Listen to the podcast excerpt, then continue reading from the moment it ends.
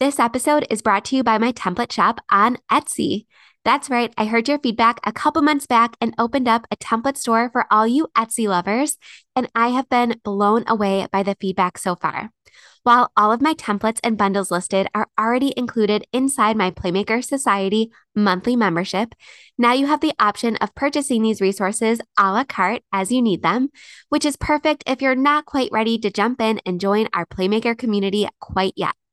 These templates and trainings start at just $7, are professionally developed and proven to work, and can save you hundreds of hours and dollars because, like you've probably heard a million times, there is no need to reinvent the wheel, especially when I have already created highly effective operations documents and templates and optimized them over the years to be exactly what you need in your business, exactly when you need them.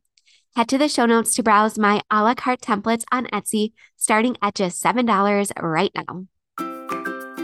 If you're in the play and party business and you want to operate with more ease and joy, all while making the living you dreamed of, I created the Profitable Play podcast just for you. Join me, your host, Michele Caruana, for small but mighty tips Mondays, Wednesdays, and Fridays that will all add up to a big impact on your mindset, your business, and your bottom line. Stick with me to keep the passion and grow the profit in your play or party based business. All right, Playmakers. So, welcome to part three of this three part episode series, all about licensing and franchising and expanding your successful indoor playground or play cafe business.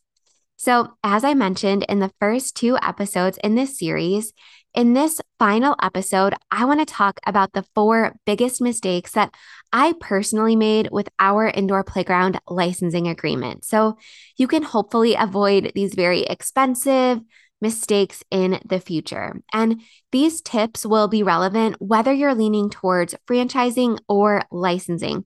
Even though we ended up going the licensing route because of all those reasons that I mentioned in part one of this episode series. All right. So, just in case you're not in Playmaker Society and you don't have all of this insight already, and you didn't have that same backstage pass as all of this was unfolding several years ago, again, just in case you're not in Playmaker Society, I wanted to start with a little background and context. So, at this point in our business, when we decided to expand, we were about two and a half to three years in, and we were bursting at the seams. So, as a lot of you probably know, our first year in business was pretty difficult, and we really didn't prepare ourselves enough for the cyclical nature of open play and just how seasonal open play traffic can be, especially when you live in an area like New York that has really mild weather in the summer. And those few months of the year, people really just want to be outside. So, again, two, two and a half years in, we had finally broken through to that place through marketing and messaging where every single day we were at capacity. All of our events and classes and camps were booking out pretty easily. And we were booked up at least three months in advance for parties. So, again, after that first year in business, we had completely turned our business on its head. We changed our focus. We really prioritized recurring and high ticket revenue. We completely changed all of our offers and our pricing. We hired a manager. We really figured things out. And while it took a lot of time, again, we were in a really good place at this time. And we had actually started offering different party options to start expanding our reach before starting to look at multiple locations. So, for example, we were now allowing people to do parties to go, where, you know, if somebody wanted to book a party, but Either they couldn't afford our party packages or if they just weren't willing to pay for them, or if our venue was already booked at the time and date that they were looking to book their party at, they could actually come and pick up a quote unquote party to go where we would provide balloon decorations and favors and activities and decor and things like that. So we were already doing those party to go options and we were also doing mobile events where we were actually going to offsite locations and, again, doing activities, providing decor, doing balloon art, whether it was at a client's home or at a lodge or another venue that didn't provide those services, or maybe at a park pavilion or things like that. So we were already, you know, expanding our reach beyond our physical location. And we were still booked months and months in advance. And while competitors and quote unquote, and I wish you could see me right now because I'm doing air quotes, but quote unquote copycats seem to be popping up left and right. And I put that in air quotes because I don't think they were intentional copycats, but they were definitely very similar businesses. But despite this, I still felt confident that we were offering something unique and special enough to continue to differentiate ourselves amongst them, even if we decided to open up another location. So we searched for a space on our own for several months, but I'll be honest with you, I had a toddler and an infant with special needs that required a lot of extra medical appointments and care. And my husband was traveling a ton at the time. This was right before he ended up leaving his job to come work with me full time. And I was pretty much the sole caregiver responsible for getting him to all of these appointments and therapies and things like that. Again, with my toddler in tow. And while I knew that we could expand our reach and profits with another location, again, to be honest, I was just not really willing or capable at the time to do it all myself. And we did not live close to any family. We had just moved to the area. So we didn't have a support network or friends or even neighbors that we were really close to that we could lean on again for additional support or childcare when we needed it. So that's when a local mom who happened to be a regular customer at our original location reached out to me and she shared that she and her husband had also been looking to open up a play space and she was looking for some advice and she wanted to buy some consulting time because again this was back in 2017 this was when I first started offering one-on-one consultations because again, people were starting to see that our business was really successful. And this is when I started developing Play Cafe Academy and Playmaker Society. So that's why she ended up reaching out to me at the beginning. She wasn't necessarily reaching out to me because she was interested in licensing, it just kind of came about organically. And after speaking with her, I was so excited because her vision was really similar to what we already had at our play space and their values seemed to align with our own. So, after discussing, she and her husband decided to entertain the idea of opening a licensed location of our play space, again, under our brand and utilizing our intellectual property. And she was really motivated by her own very busy life. She had four kids, one of whom was also going through some really serious health issues at the time. And while she wanted to serve her community in this way and create wealth and a legacy for her family and a business that she could involve her family in, it just did not appeal to her at the time to start completely from scratch with no brand recognition, no customer base or list or things like that. Again, especially when there was a really tough competitive landscape in our area. So, after much negotiation and having our business and financial reports and tax returns evaluated and really combed through, you know, with a fine tooth comb, we finally signed a licensing agreement, which you have access to if you're in Playmaker Society to use as a starting off point or as a template if you wish. And they got started with their process.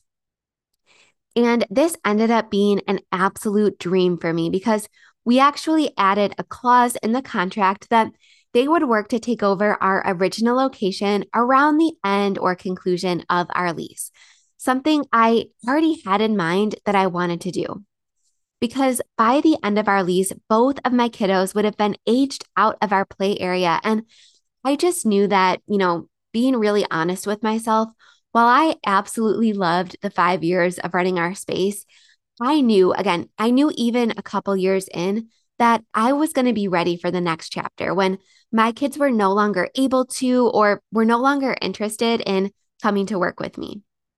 So I was really excited that I would be able to help this family build, again, this legacy and build these assets for themselves while also allowing myself that perfect transition that I was already seeking and looking for when I was ready. Again, two years in, I was not ready to give up day to day operations, but looking forward, again, I knew that in a couple years when my kids were no longer interested or able to play and have their own birthday parties at the space, I knew that I'd be ready for something else. And it was even more perfect because they lived just down the road from the town we were already seeking to open in, and she knew the area and the people really well. And her husband had established himself as a successful restaurant manager in that community. So I felt really good that I made the perfect, most ideal choice when it came to who would be expanding my business alongside me. And like I said, this was a very regular customer. She brought in her four kids all the time when, and excuse me, she was never anything but amazing. So, one time, again, I just want to share a little anecdote that just goes to show how comfortable I was with this person and how confident I was that I made the right choice. But so, one time when I was working alone with my very heavy infant due to an employee calling in, I had forgotten my baby carrier. And that was the only way that I could successfully serve customers and parent the clingiest, heaviest baby ever at the same time. So I ended up posting in our local mom's Facebook group. I think it was like a baby wearing specific group. And she ended up seeing the post. Again, this was before we ever talked about licensing or consulting or anything like that. And she ended up driving like 20 minutes or so with all of her kids in tow to bring me her baby carrier. And let me tell you, in that specific instance, she was nothing short of my guardian angel. So, again, we had a lot of experience and positive rapport with this family before we ever started discussing a business relationship. So, the next few steps happened pretty quickly. And by the way, I want to preface this episode and the whole discussion about the mistakes by saying that this episode is not and will not be me doing anything except accepting blame for my own actions. I truly still to this day have not one bad thing to say about the family that we entered this agreement with. And even though, spoiler alert, the location ended up closing down unceremoniously during COVID, again, none of the fault that I will be discussing in this episode can be pushed onto them. These mistakes were 100% my own. And since I'm only in control of my own actions, that's what I'm going to be talking about today. And that's the perspective this episode is going to take. So I just wanted to get this out of the way at the beginning. And to be honest, again, this is probably the hardest thing to talk about when I look back on my entire indoor playground ownership journey. I still feel a lot of regret and guilt around this topic in particular. So bear with me as I try to get through this. So, without further ado, and again, keeping all of that in mind, I'm going to share my four major mistakes that I made throughout this process that led in part to our license location failing. All right, number one, we had an overly simplified licensing agreement. So, the first thing I did when this family decided that they were interested in opening up a license location was hire a lawyer. And luckily, the firm that we had been working with on an on and off basis since the beginning of our business journey had an attorney on their team who specialized in licensing and franchising. And that's something that I would definitely recommend looking for when you go through this process. And again, no shade or fault to this attorney either. This one is all on me. When I asked him to put together a licensing agreement, he used a really basic and simplified version. And again, that's why when I shared this template with my Playmaker Society members, I actually included an additional training about what I'd recommend adding to that base template to make it much more robust and specific. So, again, they can avoid this mistake in particular. So, while it outl- outlined the initial and ongoing fees and the responsibilities of both the licensee and the licensor, who was me in this scenario, it really lacked in a few specific areas. So, again, the first area was that our licensing agreement really lacked build out requirements. So, we didn't put in any specific stipulations around the build out process to ensure a consistent vibe and customer experience across locations. So, when we were discussing the build out process and sharing all of our costs and numbers, we did discuss what they envisioned for their space And we were in total agreement. So I felt really confident. And that's why I didn't put some of these specific stipulations into place, like in the actual legal document, because they seem to really understand, again, the costs associated with a build out.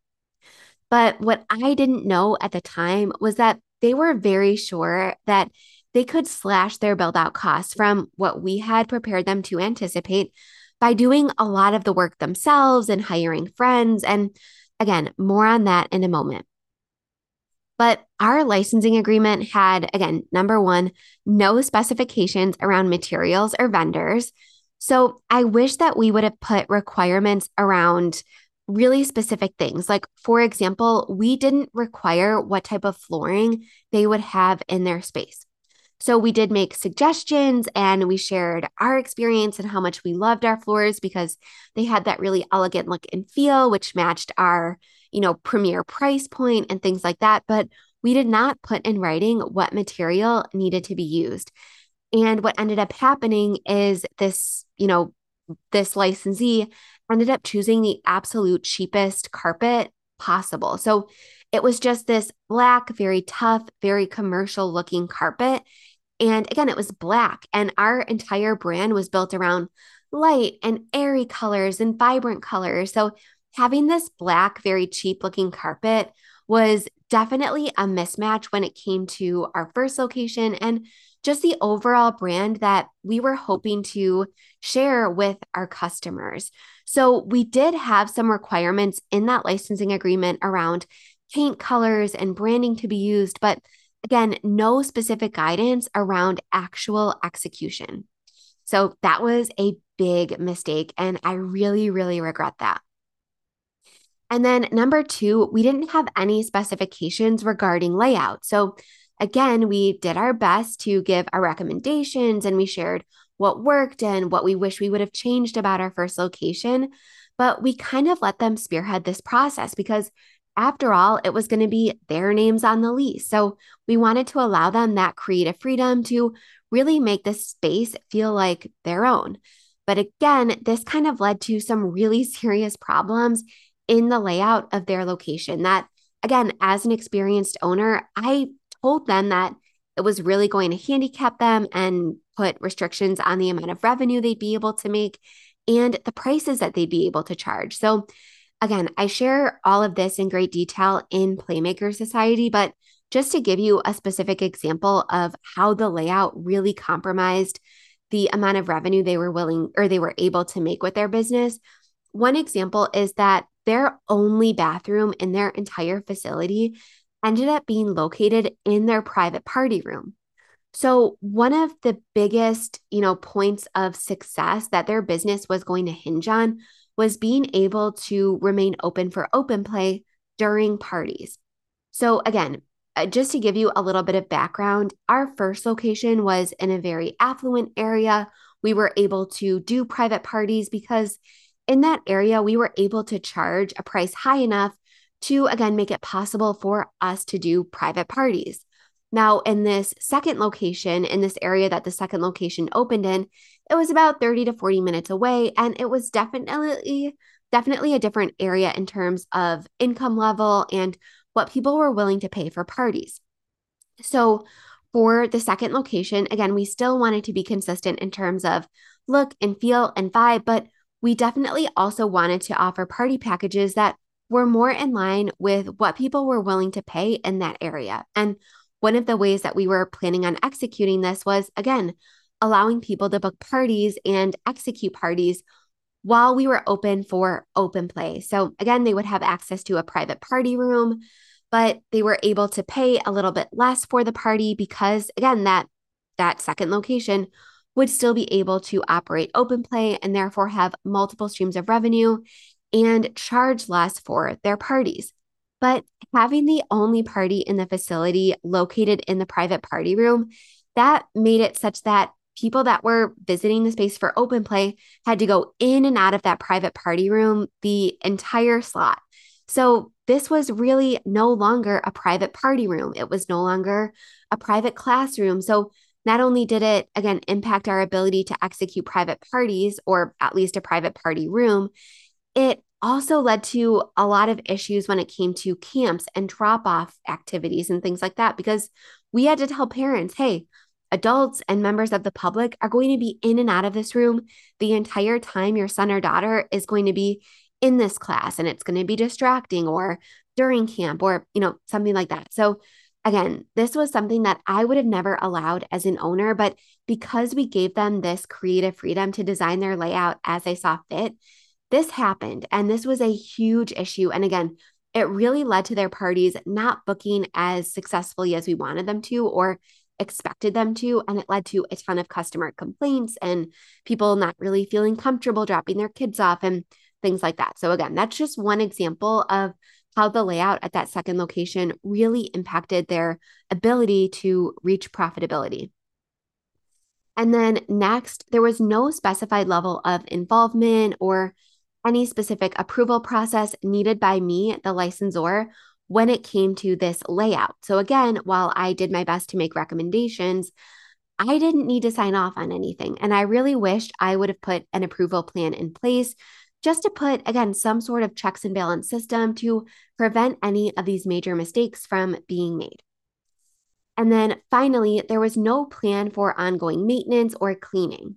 So they were kind of on their own when it came to keeping the exterior of their space looking nice implementing their own cleaning procedures and opening task lists and closing task lists. Again, one of the reasons that they were highly motivated to enter a licensing agreement was that they would have the ability to figure this out on their own. And again, as somebody who was very experienced in restaurant management, I felt comfortable giving them this latitude. But again, looking back, I wish that I would have been more strict and I wish I would have put more safeguards in place and standard operating procedures and business requirements that they had to follow because again this led to a lot of corners being cut a lot of discrepancies between customer experience and cleanliness between one location and the next and it just led to a big divide on social media and in reviews and ratings and things like that between the two locations. So that led to not only their reputation being impacted but our reputation being impacted as well all right, this brings me to the second mistake that I made with our licensing agreement. And that's that our licensing agreement lacked support specifics as well. So, while our overall responsibilities as licensee and licensor, licensor were detailed in our agreement, there was not nearly enough language around how each of us would actually fill our roles. So, for example, our agreement included a quarterly fee to be paid by the licensee in exchange for us taking care of, again, us, I'm talking about the licensor. So we were going to be paid a quarterly fee so that we would take care of website management because my husband is a website designer, organic social media support, email marketing assistance, advertising. And again, that was because that was really my wheelhouse. That was my area of expertise. And that was really the secret sauce that allowed us to be so successful with that first location. So I was more than happy to kind of come up with this hybrid type agreement where, yes, we were giving them a lot of creative freedom as a licensed location, but we were still offering that hands on support in exchange for that quarterly fee because it was in my best interest to make sure that they were successful, which I'm going to be talking about in a minute. But what we didn't mention in this licensing agreement was how often these website changes could be made. So, again, there was no cap, there was no scope, there was no boundary there. There was nothing in the licensing agreement about what tools we'd use to post or where we'd get the content and how often we would need to expect content from them in order to support them on social media and help them grow. There was nothing about how often we'd be sending emails and what would be included and where we would get the email content from. And finally, there was nothing about how much we would spend on advertising and what their expectation should be surrounding results. So, how many bookings they could expect from advertising, things that they needed to have in place, like online booking and things like that, in order to make those advertisements successful, all that good stuff. So, if I could go back and redo our agreement, I would instead number one, provide more social media branding guidelines and templates instead of direct support. So I would put less burden on myself as the licensor in terms of actually executing their marketing strategy. Again, instead, I would provide them with templates and training so that they could feel empowered to reach success on their own. Because again, I was kind of relying on them to send me pictures, send me videos, send me things to send out in emails, pictures to post on social media. But instead, I was finding myself or our manager taking frequent trips, and it was 40 minutes. So, again, it was no easy feat either paying someone to do this or lugging my two kids, again, one who had special needs, out to that second location. So, again, I was finding myself either constantly pestering them to send me content to post or content to email out or, you know, an up to date class schedule or a plan for the next month's events or things like that. Again, I wish I would have put that burden on them and instead gave them the training and tools they needed to do it themselves. And again, some things I would have included in that training include content types that have been most successful for us. I would have given them time saving tricks because, again, a lot of the excuse I hear from indoor playground owners around why they don't have a strategic marketing plan in place is that it's time consuming. So I wish I would have given them the time saving tricks that I had developed in my own experience. And I wish that there would have been some sort of consistency requirement or standard practice when it came to advertising themselves on social media. And I would have set a specific plan in place for ex- execution. So, number one, I would have set a clear scope and boundaries to avoid us, the licensor, doing too much or too little. Again, when it came to updating their website or supporting them in terms of advertising, I would have also assigned a point person to review and ensure that the required responsibilities were being take, taken care of by both us, the licensor, and them, the licensee. And this isn't just to make sure they're successful, but it's also for legal reasons. I mean, thank goodness we were never sued or entered into any sort of litigation. Again, that was mostly our decision, um, which again, we'll talk about in a few minutes. But if there ever comes a time where your licensee or franchisee is saying that you, as the licensor or franchisor, isn't holding up your end of the agreement, you want to make sure that you have documented as much as possible so that if it ever does end up going to litigation or going into small claims court, you have a point person who has, again, taken notes, documented things, provided timestamps so that you can easily say, you know what, this is incorrect. We actually did this on this day and this on this day and time. So that, again, you have this to document and make a case if this ever gets to that point. And then finally, I would have put a plan in place if the licensee did not pay the quarterly fee. And this actually ended up happening. So, again, for all of the reasons, plus many more that I didn't mention, they weren't making as much money as they thought they were going to, or that we were making at that original location. And that led to them not ever paying, not even one single time, the quarterly fee that was in their contract but we were still highly motivated on our end for them to succeed. However, we just could not fulfill our role to the best of our ability without receiving the extra funds. So, the social media scheduling tools and website management tools and hosting fees and all that stuff costs money. So, this was a huge mistake on my part. And I continued to hold up my end of the deal, and I wasn't getting anything in return. So I was spending hours and hours and hours a month and a quarter. And I was spending all this money on tools to provide them with this advertising and marketing support. And they kind of just seem to, again, take advantage of that. But again, that's no fault to them. That's because I wasn't really enforcing it because I really wanted them to reach success. I really wanted them to be successful so that I could expand to multiple license locations, right? They were kind of my guinea pig, and I felt very much responsible, more so than I probably should have in this area. So, again, that led to me failing to set my own boundaries. And I was not about to take them to small claims court with a you know child that was going through a lot of health issues at the time i was not going to put them through that and again i just really wanted them to succeed so big mistake on my part because again, I kept telling myself, oh, maybe next month they'll catch up or maybe next quarter they'll pay their, you know, outstanding balance. And again, years later, it never happened. And so, again, that led to a lot of issues, which I'm going to talk about in a moment. But our licensing agreement also lacked guidance around business changes and consistency amongst locations. And I know back in episode 173, I mentioned that increased flexibility and autonomy was one of the main factors that motivate people to open license locations instead of a franchise location.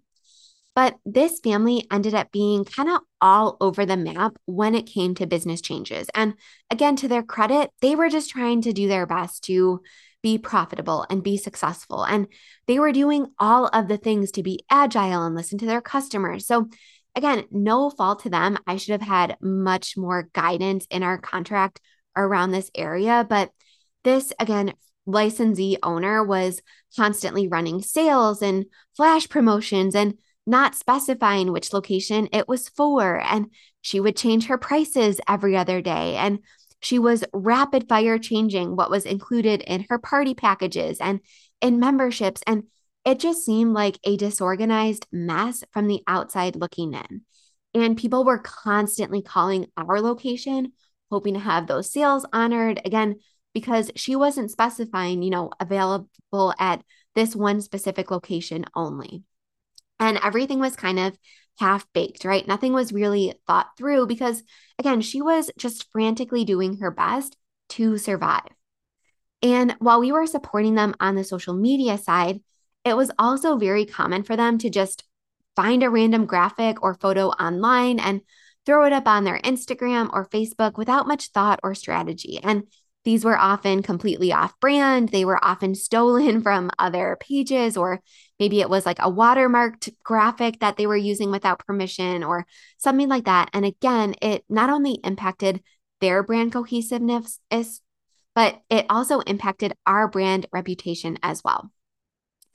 And while in a perfect world, we'd like to hope our customers understand that license locations are independently operated like I said, this definitely deeply affected us in terms of reputation and customer word of mouth. And people started to distrust our original location, even though we had absolutely, again, nothing to do with their operations at that second location. So, again, I should have done a much better job to really prevent this from happening. And I also should have done a better job in terms of customer education to let people know hey, you know, things that happen on this Facebook page or Instagram account are completely independent of what's happening over on our feed. So again, if I could go back, I would have done that and you know navigated that process a lot differently. All right, the third big mistake that I made was our licensing agreement was difficult to enforce.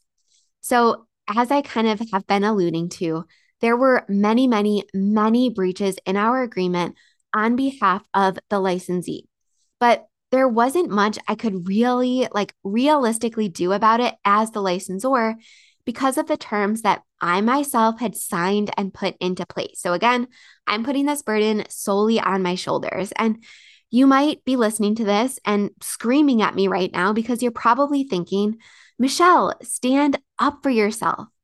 If someone is in breach of contract, you cannot allow that. And you're probably also thinking that I talk about bound- boundaries and standing firm in your policies and procedures all the time on this podcast and on my YouTube channel. And yeah, you're absolutely right. If everything were black and white in the real world, holding them in contract violation would certainly have been the easy and clear answer to all of these issues and all of these breaches in contract. But in reality, it's so far from a black and white scenario. Not only were they going through extreme health challenges with one of their children, which obviously made me feel extremely generous and compassionate towards them, more so than I probably would have in a different situation. Like I said, it was also very much in my best interest to see them succeed so that we could motivate people to open more license locations in the future. And so they could eventually take over our original location as planned. So, in a licensing agreement, there are typically four ways to handle contract violations. Number one, litigation. And this was kind of what we went with along with the second option. So, if the licensee violates the licensing contract, which again, in this case, they did many times, the licensor can take legal action to enforce the contract terms. This involves taking the matter to court and suing the licensee for breach of contract. The second option is negotiation. So, if a licensee is found to be in breach of the licensing contract, the licensor may choose to engage in negotiations to resolve the issue. This could involve negotiating the terms of the agreement or agreeing on a settlement amount to resolve the dispute. The third option is termination of the license. So, if the licensee violates the terms of the licensing contract, the licensor may choose to terminate the license and force them to close. This will prevent the licensee from continuing to use the licensed product or service, and it may include legal action to recover any damages. And then finally, the last option is mediation or arbitration. And this we also included in our contract as well. So, mediation or arbitration can be used to resolve disputes between the licensor and the licensee. This involves the parties agreeing to use a neutral third party, and yes, you would need to hire and pay one to facilitate a resolution. And those might all sound like great options, but guess what? All four of those options are extremely expensive and time consuming for both parties. What I wish I would have done is gotten a little bit more creative and put some resolution options in place to help resolve any issues that were not quite yet needing to be escalated to the courtroom or to legal, you know, lawyers and things like that. So, for example, I wish I would have pl- put a plan in place to transfer their website or social media responsibilities to a point person on their team should they fail to pay the quarterly fee. Or I wish I would have provided some other alternate solution that would not have resulted in us working for free, again, for years. So when you're going through this, I want you, want you to look at every single requirement that you are outlining in your agreement and ask yourself, what should happen if this one specific line item isn't followed? And also, what if it's not followed just one time? What if it's not followed twice? And then finally, what if this line item is consistently not being followed? Or what if the licensee is found to be constantly and consistently in breach of contract in this specific area, not just in the contract in general? And this can seem like a tedious process to go through your licensing agreement line by line, but I promise you it's worth it, both in the short term and protecting yourself in that specific licensing agreement, but also protecting your, you know, potential expansion um, possibilities in the future, in the long term. And that brings me to my final mistake.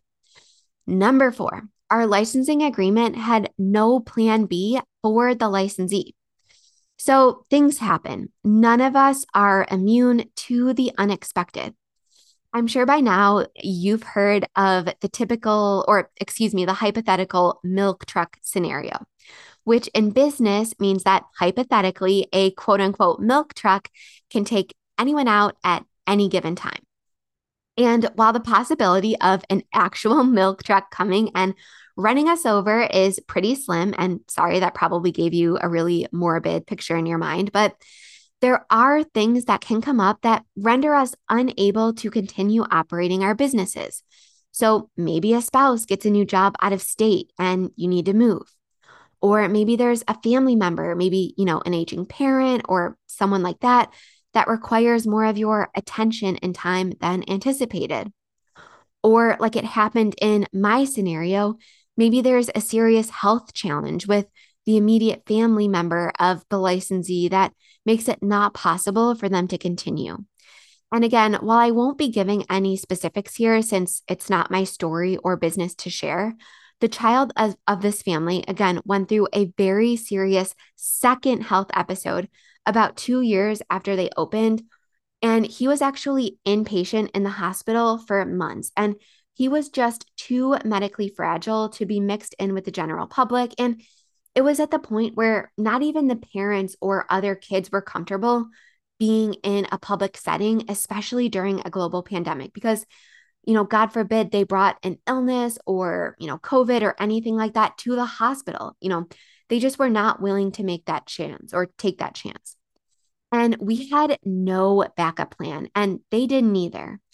And while I cannot even come close to issuing blame on them for quickly deciding that they weren't going to honor their contract and continue operating, I wish we had planned for these types of unexpected scenarios. So, just to be clear, I would have done the exact same thing if I were in their shoes. But again, I wish that as the licensor, I would have put a plan in place had this happened or something similar. So, for example, if there was a plan in place to give them some guidance around selling, subletting, or licensing out their space, maybe they would have seen a light at the end of the tunnel. And instead of simply closing up shop, they could have transferred their obligations properly to another interested family or business. And if you're wondering what happens when you break a commercial lease, there's actually six different scenarios that can occur. Some are much worse than others, some have much more serious uh, ramifications to your personal finances and well being. And I actually have a YouTube video all about what happens when you break a commercial lease. And I'm going to link to that in the show notes if this is a topic that you're curious about. But because now not only were they having to deal with breaking their lease and the financial obligations and ramifications that come along with that process, we we, you know, the licensor, we were also left owed tens of thousands of dollars, not just from the original agreement, but also because we had actually sold them many of our business assets already and we hadn't collected payment because we didn't know that COVID was coming, right? We didn't know that their child was going to have a second health episode. And I mean, luckily on our behalf, our lease was up at this point, but still, there were so many plans and aspirations that just did not come to fruition because we just weren't prepared to navigate this. So, in my experience, while it's difficult to anticipate or even think about these hardships, right? We never want to think about something bad happening to someone that we love. It's just completely necessary for both parties to do so. I can't stress this enough. All right. This was a tough one, and it was probably, you know, a little bit more somber than some of my other episodes. But thank you so much for listening and getting through this tough topic with me. And if you have any questions or need anything clarified, please feel free to reach out to me on Instagram. And just to sum up, those four big mistakes that I made are number one, our licensing agreement lacked enough specifications around build out and maintenance. Uh, number two, I'm looking for it in my notes. Number two, our licensing agreement lacked support specifics. Number three, our licensing agreement was difficult to enforce. And then finally, number four, our licensing agreement had no plan B for either the licensee or the licensor.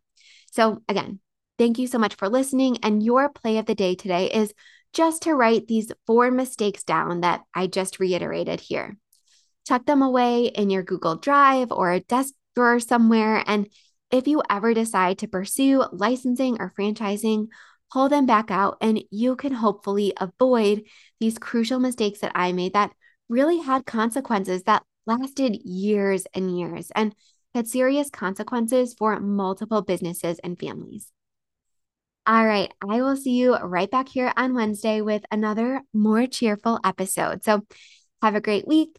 Playmakers, thank you so much for listening. And as always, if you found this helpful, the best way you can show support for me or for the show is to leave a rating and review wherever you are listening. Have a great day. I'll see you Wednesday.